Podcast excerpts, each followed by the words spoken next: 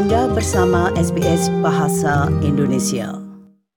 Pendengar sekalian, belajar berenang mungkin tidak tampak seperti prioritas pada saat Anda menetap di Australia. Namun kenyataannya adalah bahwa orang-orang yang lahir di luar Australia sering terwakili setiap tahun dalam statistik tenggelam. Di Australia, berenang adalah keterampilan hidup yang vital. Belajar berenang pada usia berapapun tidak hanya dapat mencegah Anda tenggelam, namun juga dapat melindungi keluarga Anda dan membantu Anda berpartisipasi dengan percaya diri dalam kehidupan Australia. Berikut ini laporan tentang hal tersebut yang disusun oleh Melissa Compagnoni untuk SBS News.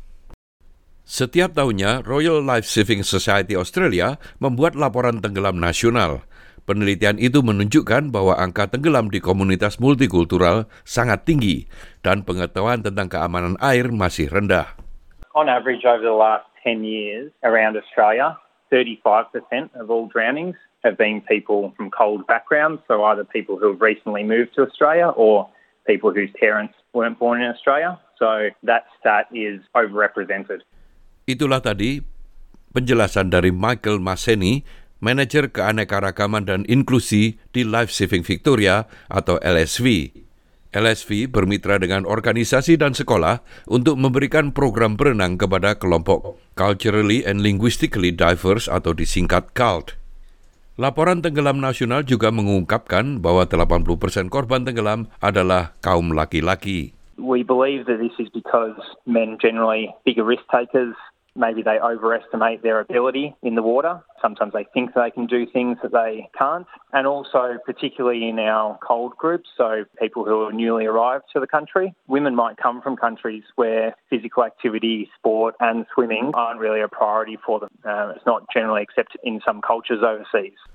Banyak faktor risiko unik yang berkontribusi pada tingkat tenggelam yang mengkhawatirkan di antara komunitas multikultural. Sebagian besar anak-anak kelahiran Australia memiliki akses ke program berenang sekolah dan juga program keamanan air publik.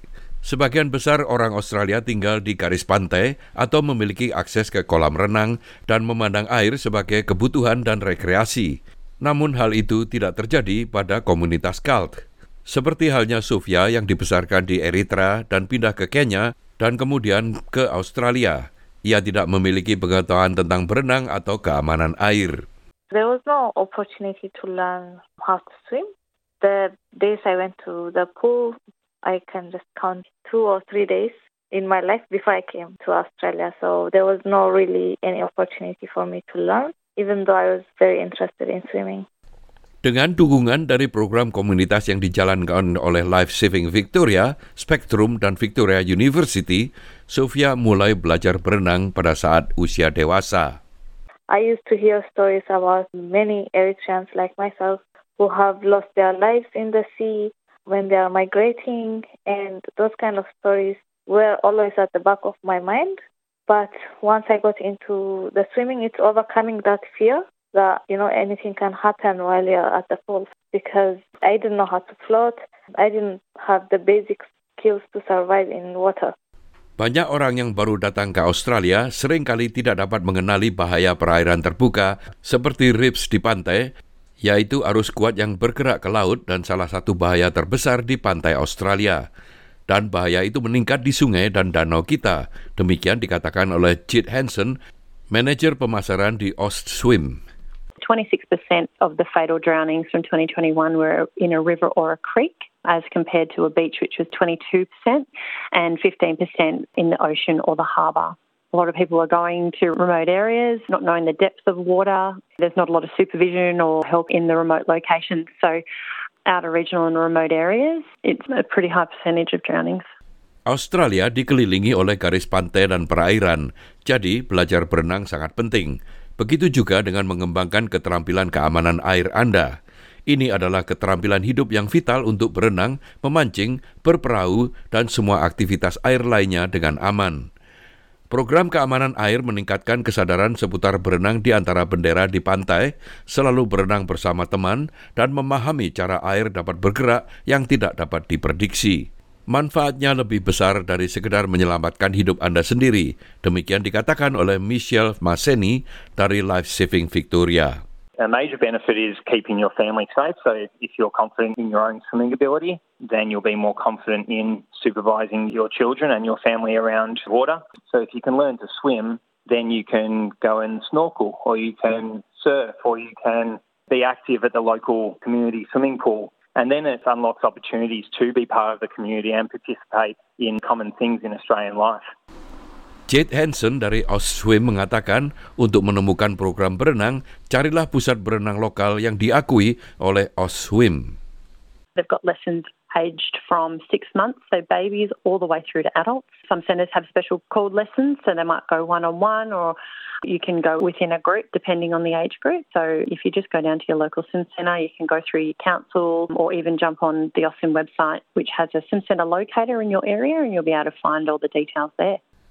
Harga rata-rata pelajaran berenang adalah 19 dolar sampai 26 dolar tergantung pada lokasi kolam dan apakah itu pelajaran kelompok atau individu. Anda dapat menemukan program kemitraan yang gratis atau bersubsidi, jadi sebaiknya hubungi pusat sumber daya migran setempat, council atau universitas. Royal Life Saving mendanai program berenang dan keamanan air untuk komunitas berisiko yang teridentifikasi di seluruh Australia, termasuk orang dewasa dari latar belakang multikultural. Salah satu program yang dirancang khusus untuk orang dewasa adalah English for Swimming.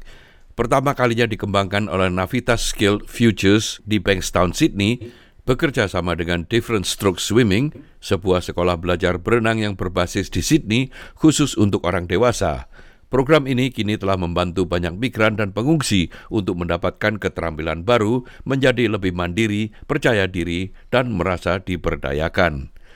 Sofia telah membangun kepercayaan dirinya yang baru ditemukan untuk mengubah jalan hidupnya. From learning how to swim for myself, I have moved into teaching children how to swim.